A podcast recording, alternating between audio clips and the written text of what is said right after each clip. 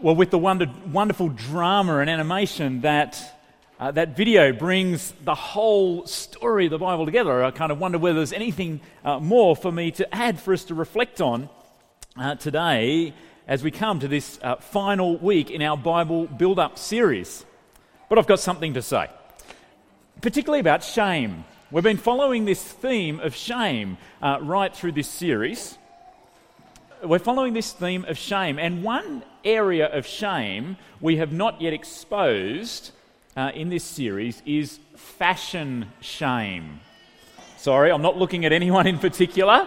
Fashion shame. You know, where you wear the wrong thing in the wrong place or at the wrong time, or you wear something that doesn't suit the occasion or doesn't suit you. It's of the wrong style. And every time I make eye contact, you're feeling so self conscious right now, aren't you? You're dressed out of style. Have you ever committed a crime of fashion? There's some disturbing stuff there. I had forgotten that I used to wear socks with Teva style sandals. Have you ever created a crime of fashion? I have plenty of these stories to share with you, uh, uh, particularly when I moved to the city and country boy met the city for the first time. And this happened to coincide uh, with uh, the first year I was dating Naomi. Uh, there's some photos. Naomi, of course, looks as glamorous uh, as ever. But crikey, look at some of those things I'm wearing or that hairstyle. Um, and these are just the crimes of fashion that have been caught in photos. Uh, there are plenty of other ones. So uh, they're the first one on, on the left. Um, yes, that is the shirt that I wore to Manly on our first date. It was one of my favourite shirts, uh, and it lived on for several years. Uh, Naomi's Year 12 formal is the next one.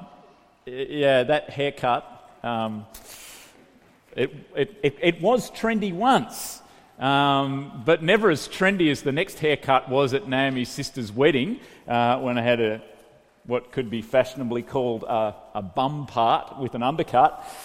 And uh, yeah, yeah, embarrassing times, uh, crimes of fashion, fashion shame. But the photo on the end is my sister's wedding. It was an attempt to be trendy. Um, 40 degrees up in Grafton, and uh, Naomi got me this fairly nice shirt, very nice shirt actually, that was kind of an open collared shirt that you could wear under a jacket. Uh, and that's what I wore to uh, the wedding. I was doing the wedding. It was the first wedding that I had ever done as a minister marriage celebrant. But hooly dooly, was that a crime of fashion? My family expected me to wear a tie. I was the only male in the room without a tie, and I was the minister. A crime of fashion. Have you ever committed a crime of fashion? That'd be a good conversation starter for us this morning over morning tea as we share more of ourselves with one another. When did you commit a crime of fashion? Now, I hope that as you have those conversations, nobody points out to you what you're actually wearing today as being a fashion crime. Be, please be uh, kind to one another. The problem of sin and death in the world is a crime of fashion. When sin was born into the world in the garden, where the man and the woman reached out to take hold of what uh, wasn't theirs, the man and the woman know fashion shame. They try to hide from God. They try to hide uh, from one another. They try to cover their nakedness with fig leaves. Now, while that was a, a true historical um, a, a, a, time of a man and a woman, it's also a symbol of our hideous attempts to cover over our sin, our hideous attempts to dress ourselves up uh, before God and before one another. But really, we are hideously dressed before God because of our sin. Now, in the garden, God provides something more fashionable uh, than fig leaves. God provides a garment of animal skin for the man and the woman, and this looks forward to something even more fashionable. In the true story of God, the world, and us, this story, this true story, ends in the new heaven and the new earth. And here we see God's people are beautifully dressed for eternity, where sin and death and shame are gone forever. And this is a vision that we get into eternity in the closing chapters of the book of Revelation. Be helpful if you've got the book of Revelation open. These closing chapters are a vision of the world uh, put right. The context of it is a great celebration. And here we're going to see how four blemishes that turned up in the garden and our world, how these blemishes and stains, these four aspects, are made new. Uh, first up, we're going to look at Revelation chapter 19. Revelation chapter 19, verses 6 to 8. In place of fig leaves, we're going to see God's people beautifully dressed in white. Chapter 19, verse 6. Uh, then I heard what sounded like a great multitude, like the roar of rushing waters, and like loud peals of thunder, shouting, Hallelujah! For our Lord God Almighty reigns. Let us rejoice and be glad and give him glory. For the wedding of the Lamb has come, and his bride has made herself ready. Fine linen, bright and clean, was given her to wear. Fine linen stands for the righteous acts of the saints. Uh, here we see that the bride is dressed in fine linen, spectacular clothes, bright and clean, a symbol, a sign of righteousness of being right with God. This is the opposite to sin and shame. There is no hiding here, there is no embarrassment here, there's nothing that needs covering over. There is no fashion crime here. Righteousness is a rightness with God and one another. But who is the bride? Let's turn over to chapter 21 again, chapter 21, verse 1. Verse 1 Then I saw a new heaven and a new earth, for the first heaven and the first earth had passed away, and there was no longer any sea. I saw the holy city, the new Jerusalem, coming down out of heaven from God, prepared as a bride, beautifully dressed for her husband. The bride is a city. The bride is the holy city, the new Jerusalem, God's place where God's people are. The bride is God's people. The bride is God's people who belong to Jesus. In the new heavens and the new earth, we see God's people in righteousness, in right relationship with God, right relationship with one another. In the garden, fig leaves were grabbed to try and cover over sin and shame. In the new heavens and the new earth, Jesus dresses his people in beauty and purity. Have you got a favourite jumper or a favourite pair of jeans or trackies? Or you did have and you can no longer wear them? I used to have a favourite pair of shorts, a favourite pair of sports shorts uh, that I used to wear everywhere. And on the night before my wedding, uh, my mates decided to cake me. Um, after a game of touch footy, they made a cake on me. They egged me, they sugared me, they floured me, and all kinds of things. It was messy and gross. I took off my favourite sports shorts and threw them in the washing basket in the house that Nam and I were going to live in when we got back from our honeymoon. And when we got back from our honeymoon, five or six days later, things were growing out of this washing basket. Uh, my egged, sugared, yeasted, floured, watered uh, shorts had the batter had turned into something that was now living uh, in our granny flat. And Naomi tried and tried and tried to, to wash my favourite shorts, but you just couldn't remove the stain and, and, and what was in them. They had to go in the bin. Have you lost your favourite that you can no longer wear? Well, in the new heavens and the new earth, Jesus gives us new clothes for heaven where every stain and all shame is gone. That's the first blemish of the garden that's taken away. The second one is in the new heaven and the new earth. Because sin and shame is no more, we need not hide. We can know and enjoy being in God's presence. So in Revelation chapter 21, let's look at verse 3. Verse 3. I heard a loud voice from the throne saying, Now the dwelling of God is with men, and he will live with them. They will be his people, and God himself will be with them and be their God. He will wipe every tear from their eyes. There'll be no more death, or mourning, or crying, or pain, for the old order of things has passed away. In God's presence, we are free from everything that makes us sad. What made you sad this week? What made you worried? What made you disappointed? What made you anxious? What made you sad? It will be no more.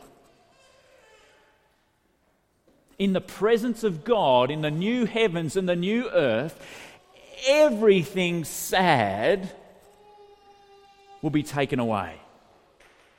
All sin will be taken away, and we'll have no reason to hide from God, but be perfectly in the presence of God, in relationship with God, enjoying everything of God's goodness. Moving along, we see that there is no shame, but glory.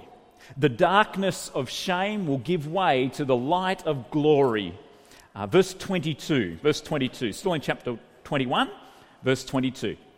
I did not see a temple in the city because the Lord God Almighty and the Lamb are its temple. The city does not need the sun or the moon to shine on it, for the glory of God gives it light, and the Lamb is its life. The Lamb's Jesus, remember? Verse 24 The nations will walk by its light, and the kings of the earth will bring their splendor into it. On no day will its gates ever be shut, for there will be no night there. The glory and honour of the nations will be brought into it. Nothing impure will ever enter it, nor will anyone who does what is shameful or deceitful, but only those whose names are written in the Lamb's book of life. Just let this sit for a moment.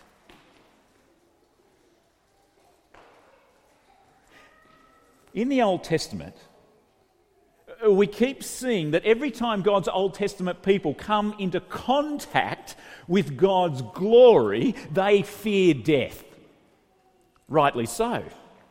They think of Moses when he was on uh, Mount Sinai, or in the tent of meeting, or when the Israelites were gathered around Mount Sinai after God had brought them uh, out of Egypt.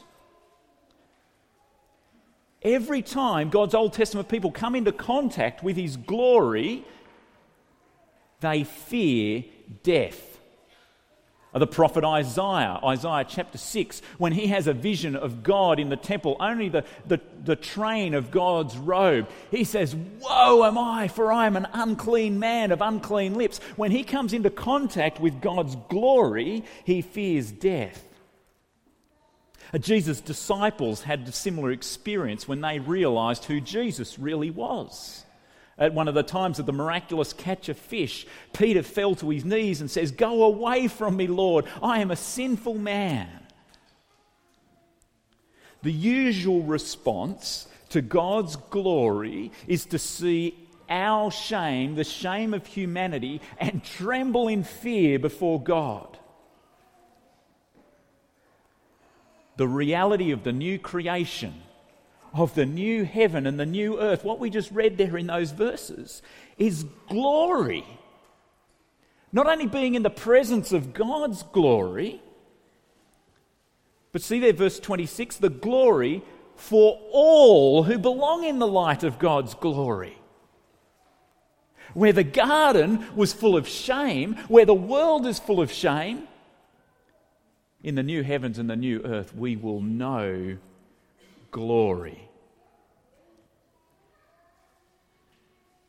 The final blemish of the garden to see removed is the curse. Where sin and shame brought curse, Jesus brings healing. In chapter 22, verses 1 to 3, chapter 22, verse 1. Then the angel showed me the river of the water of life, as clear as crystal, flowing from the throne of God and of the Lamb down the middle of the great street of the city.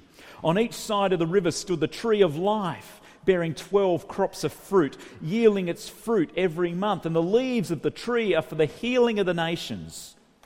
No longer will there be any curse. The throne of God and of the Lamb will be in the city, and his servants will serve him. Where sin and shame brought curse, Jesus brings healing. In the new heavens and the new earth, relationship with God and with one another is perfectly restored. It's perfectly healed. We'll know perfectly God's rule and God's blessing. Now, think for a moment how much of our effort is given to surviving and thriving in the world?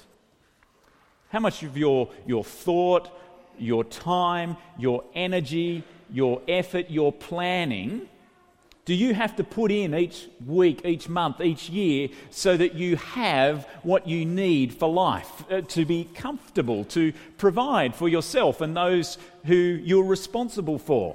How much time and effort and thought and planning we need to put into uh, setting ourselves up for the future, for retirement. Now, these are all things that are necessary for us to do as we live in this world. But the true story of God and world and us keeps lifting our eyes beyond 2017, beyond 2018 and the plans that we might be making for our work, for our family, for where we're living, for our church. It lifts our eyes beyond 2070. It lifts our eyes to eternity. To in eternity, we will know perfectly God's provision for us, God's healing. The curse of the world will be healed, and we will know God's perfect provision. Now, knowing this is ahead, let's talk about being fashioned for eternity. Some of us love clothing and fashion. Uh, these are the people who are screwing their faces up when we're looking at the crimes of fashion pictures before. Some of the people love clothing, it gives them a buzz and excitement. You love going to the bustle of the shops. You'd even consider going on a shopping holiday, traveling to another city, even in another state, to go shopping. That's some of you. I feel like I'm going to suffocate uh, when I go shopping for clothes. My heart uh, beats faster the closer I get to the door. Whichever kind of shopper, clothing shopper you are, however you think about fashion, we all need to talk about dressing now for eternity.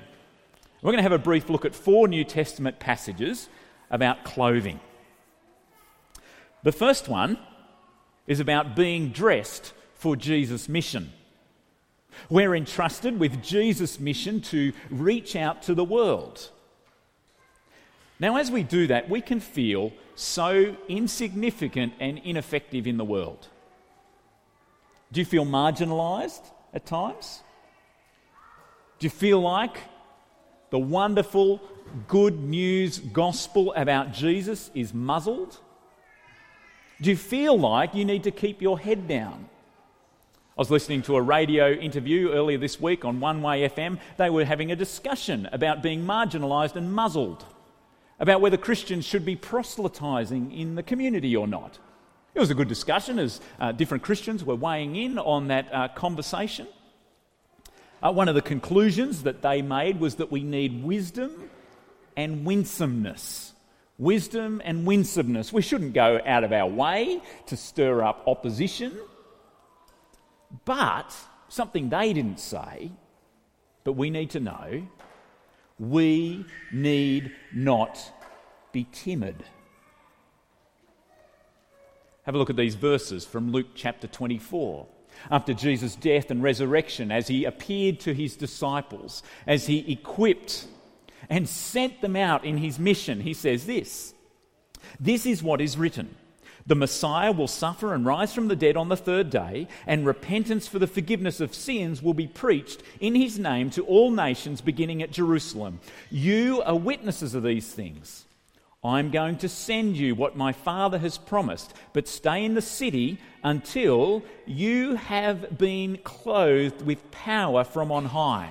Now, Jesus is talking to his disciples about sending the gift of the Father, the Holy Spirit, who will equip, enable, empower them for Jesus' mission. Those of us who belong to Jesus, those who are followers of Jesus, those who are disciples of Jesus, we are clothed with power. We need wisdom, we need winsomeness, but we need not be timid And the personal challenge for me in this is I've been thinking about the things going on in the last couple of weeks and how I engage in our community uh, and in speaking about Jesus and, and putting forward the truths of the Bible. I think I need to stick my neck out a little bit more. I've been surprised by the number of people who have recognized that I'm a minister recently who think I'm too nice um, who, who, who, hear about what I think about a biblical view of marriage or a biblical view of life and death or the world. And people are surprised that I have those views because they go, Well, hang on, you're a nice person. Why would you have those kind of views? Uh, I've got the nice bit right, but I think I need to stick my neck out a little bit more and entrust the power of God to share with others the truth. We need not be timid we are clothed with power. Secondly, in being clothed now for eternity, we need to know our materials. So in 1 Corinthians chapter 15, we read, For the trumpet will sound, the dead will be raised imperishable and will be changed. For the perishable must clothe itself with the imperishable, and the mortal with immortality. When the perishable has been clothed with the imperishable, and the mortal with immortality, then the saying that is written will come true death has been swallowed up in victory. What this passage is telling us is that we are headed for what is imperishable.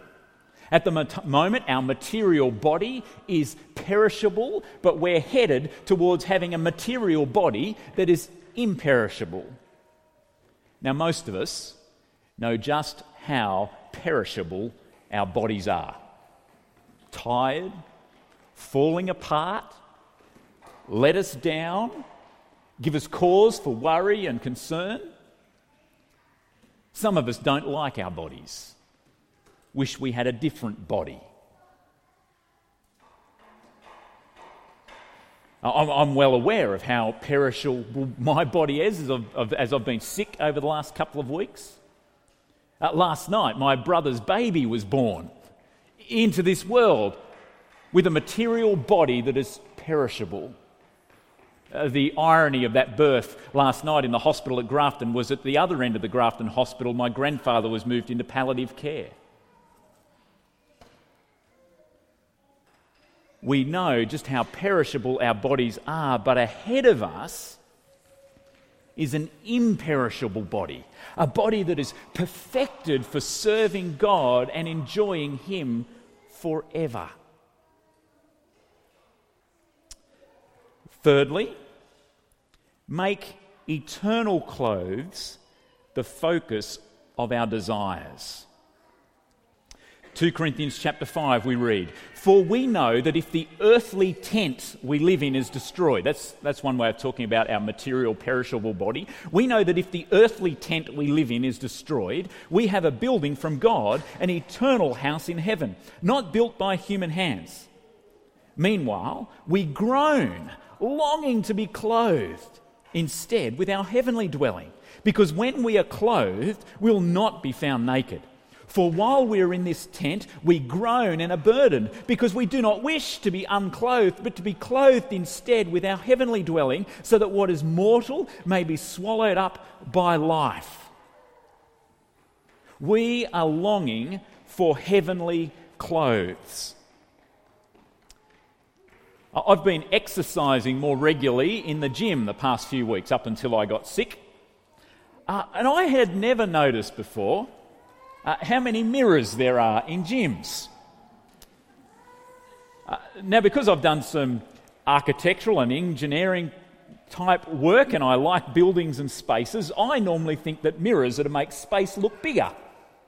That could be the case in gyms as well. I know that when you're lifting heavier weights, uh, you uh, n- need to have correct form, and the mirrors are there to help you uh, see that you're doing your deadlifts right and, and you pull on presses and, and all that kind of thing. But as I've observed people around the last couple of weeks, because I've noticed these mirrors and trying to work out what the mirrors are for, I wonder if they're there because I love to look at me. We're obsessed with our bodies. Whether we like our body or not, we're obsessed with our bodies and we're surrounded by people who love their body or love to love their body.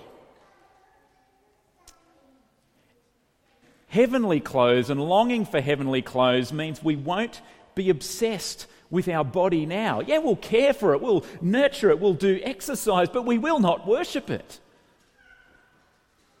Before too long, you will know how much your body will let you down, and it'll be gone.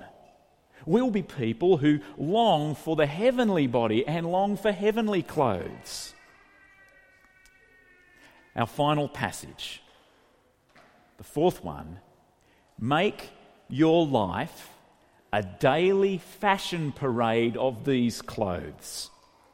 Turn with me, please, to Colossians chapter 3. Still in the New Testament, before Revelation, after the Gospels, Galatians, Ephesians, Philippians, Colossians, then before all the New Testament letters that start with T. So between the Shun books and the books starting with T. Colossians chapter 3, verse 12.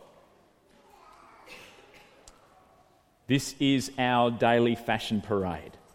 Verse 12.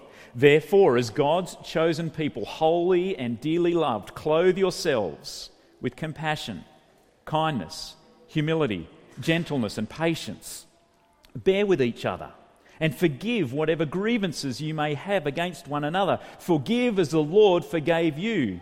And over all these virtues, put on love, which binds them all together in perfect unity. This is a fantastic statement for how to live in the world. If you want a statement that shapes all of your ethics, the way that you do living out relationships in every possible situation that you come across today and tomorrow and through the week and through the rest of the rest of your life, these verses will do it for you. This daily fashion parade of putting on these clothes. Just think about the last time that somebody let you down. How would that be reshaped by you being dressed in these clothes? The last time you had an argument with your spouse as you uh, carry on in your workplace, as you're driving on the road, as you're facing an irritation with your neighbour, as you're having conversations with family, friends, colleagues, strangers about the same sex marriage debate, as I'm engaging with the lady in the cafe that I shared with you about last week. We'll be people who are on a daily fashion parade of these clothes compassion, kindness, humility, gentleness, patience, forgiveness, love. These are our clothes now for eternity to be clothed with power, to be clothed with the imperishable, to be longing for our heavenly clothes, and to be clothed with compassion, kindness, humility, gentleness, patience, love. We're at the end of the big story of the Bible the true story of the God and world and us. The Bible is not a human book. It's not a book written by humanity, a religious book that's an attempt for us to come up with a religion that will make life work and help us to feel better about ourselves. The true story of the Bible is God's book. It's God's plan, it's God's story of the world and us so that we might find ourselves located in the plans of God. And so, my story, your story, each one of our stories, who we are, where I am headed, what I'm going to do in the world, that is found in God's story. And the more and more we know God's story, from Genesis through to Revelation, the more we know the story from, God, from the garden through to the new heavens and the new earth, the heavenly city, the more we know of Jesus' death and resurrection, the more we know of the, the failure of God's kings, the more we know of God's eternal promises, the more we know of being dressed now for eternity, the more we know of this story, the more we're equipped and dressed for living in God's world now and forever.